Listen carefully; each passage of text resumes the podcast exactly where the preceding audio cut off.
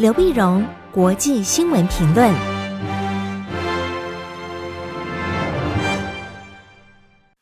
各位听众朋友，大家好，我是台北东吴大学政治系教授刘碧荣，今天为您回顾上礼拜重要的国际新闻呢。第一个，我们当然最关心的就是美日峰会。上礼拜五，四月十六号的时候呢，美国总统拜登跟日本首相菅义伟在华府举行了实体的峰会。那么这个是呃，美国总统拜登上来上任以后啊，那么第一次，那么就在白宫举行了这实体的这个峰会。那峰会表示美国对日本的重视啊。那么美日呢，那么也宣誓要成立核心伙伴关系。啊，这美国日本呢，是日本美日关系一直是美国在亚太嗯这个关系上的一个重要的一个基石哈，它变成一个 core 核心伙伴关系，强化双方在气候啦、科技啦、卫生啊等等上面的合作。但我们最关心的就是他们提到了台海问题。台海问题呢，就日本来讲，这是日本一九六九年以后第一次在正式的外交文件上提到台台海问题，表示对台湾海峡的呃台海和平的一个关切啊。那么他们在会后的联合声明中表示呢，强调台海和平的重要，并且鼓励双方呢能够和平解决台海问题。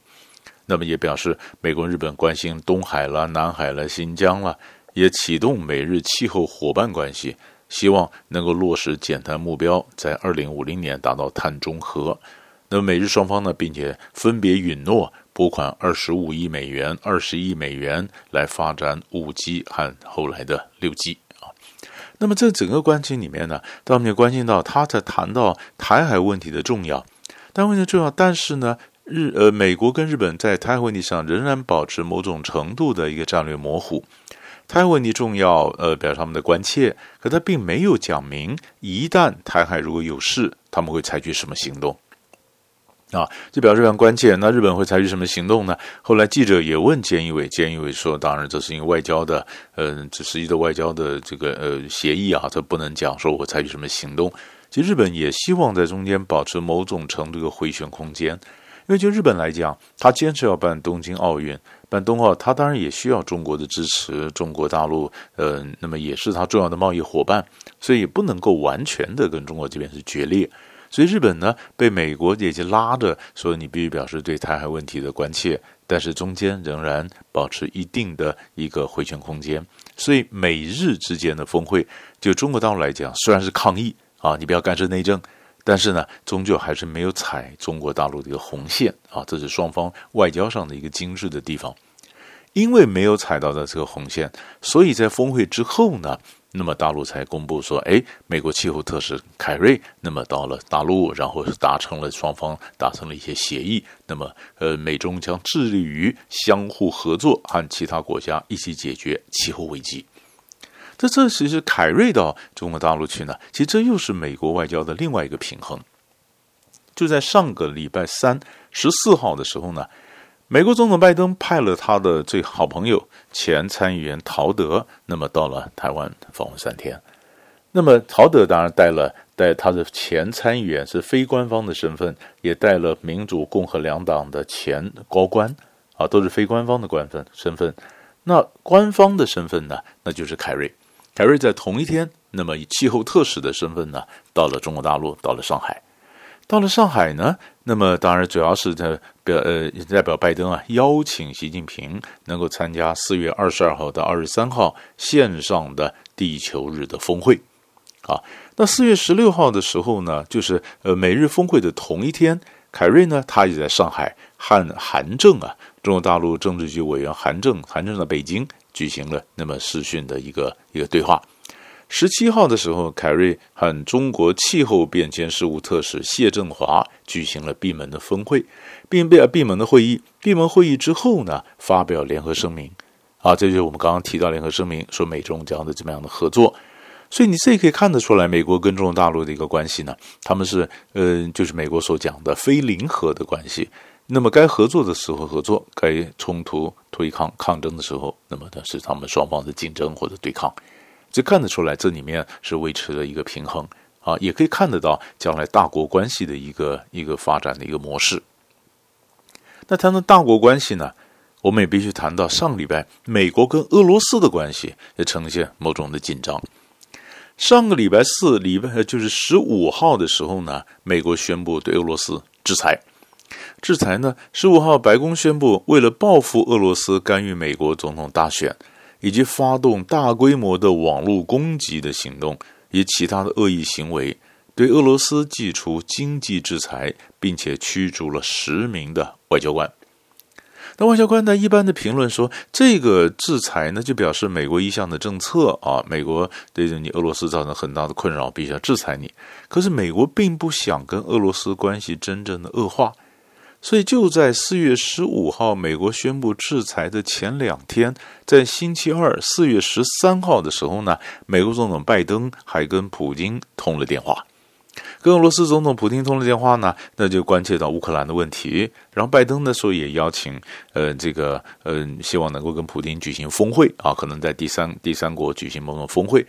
那俄罗斯并没有明确的答应，但俄罗斯讲是往正面方向去思考这样的一个邀请。所以在四月十三号他们通了电话以后，哎，四月十五号美国依然制裁俄罗斯。但是美国那一般的评论说，这是维持某种的平衡，所以你可以看得到这个制裁和他通峰会中间的这个关系也非常微妙。就十五号，美国驱逐了嗯十名俄国外交官之后呢，十六号，俄国也驱逐了十名美国外交官，啊，也是并且把八名美国的高官呢列入黑名单，说因为他们就影响到美俄关系的一个发展。所以美俄关系，你是就某种程度来讲，就外交战开始打。但更有意思的是，那么十六号俄国驱除美国外交官之后，十七号捷克也因为二零一四年的一起军火库的爆炸案，涉及到后面是俄国的这个阴谋和操控，所以捷克在十七号的时候呢，驱逐了十八名的俄俄国外交官。那么。十是捷克在十七号驱逐了十八名俄国外交官，俄国立刻在十八号也驱逐了二十名的捷克外交官。那么欧盟在这问题上，他们挺捷克。挺捷克，那欧洲啊、英国啊、欧盟啊、英国都表示挺捷克，因为事实上，欧洲的当然希望是跟俄国也不要搞这么僵。但是，当你这个美俄的驱逐外交官的戏码也搬到美俄国跟捷克搬到欧洲这边驱逐外交官的时候，那欧洲当然也就跟这个捷克啊，跟他们从欧盟国家站在一起，也对俄国表示抗议。那可能还有外交仗要打，所以可以看得到呢。那么这样的一个外交仗要打。但是美国仍然希望跟能够跟这个跟这个呃俄罗斯能够举行峰会啊，因为他们真正关心的还是乌克兰的问题，所以乌克兰问题到底会不会解？那在一场外交的外交战的烟硝的这战火之中，那么美俄看或者欧洲跟俄国的关系如何尘埃落定，如何稳定？所以这个也变成上个礼拜外交的一个非常重要的一个重头戏。第三个新闻更重要的是。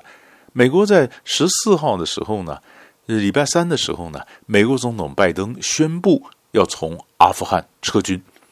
这也是上礼拜一个很重要的一个新闻。很重要新闻就是，呃，在这次四月十四号的时候，星期三，拜登正式宣布，今年是九幺幺反恐战争开始的二十周年。也就是九幺幺攻击之后啊，美国就发动了阿富汗战争。阿富汗战争因为当时攻击九幺幺的是这个呃呃塔的塔是这个呃盖达组织，而盖达组织呢受到阿富汗塔利班政权那个包庇。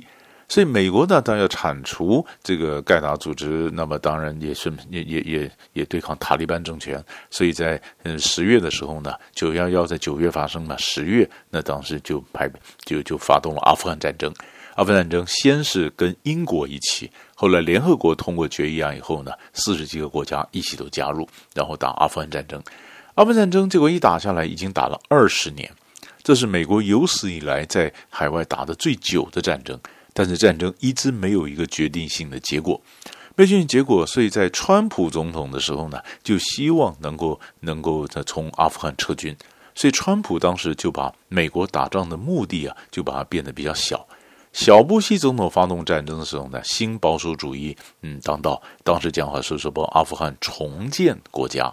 但是后来重建就比较难，所以呃，川普就把目标减低到说，只要阿富汗承诺不包庇恐怖组织，美国就准备走。但是希望阿富汗当局啊，就是和塔利班能够达成一个权力分享的一个一个协议，就没想到这谈判进展比较慢，而 IS 那么也趁机进到阿富汗来抢地盘，这份局势非常混乱，加上呢新冠病毒啊，让美军没有办法群聚，所以整个的撤军的行这个行动呢就就延后了。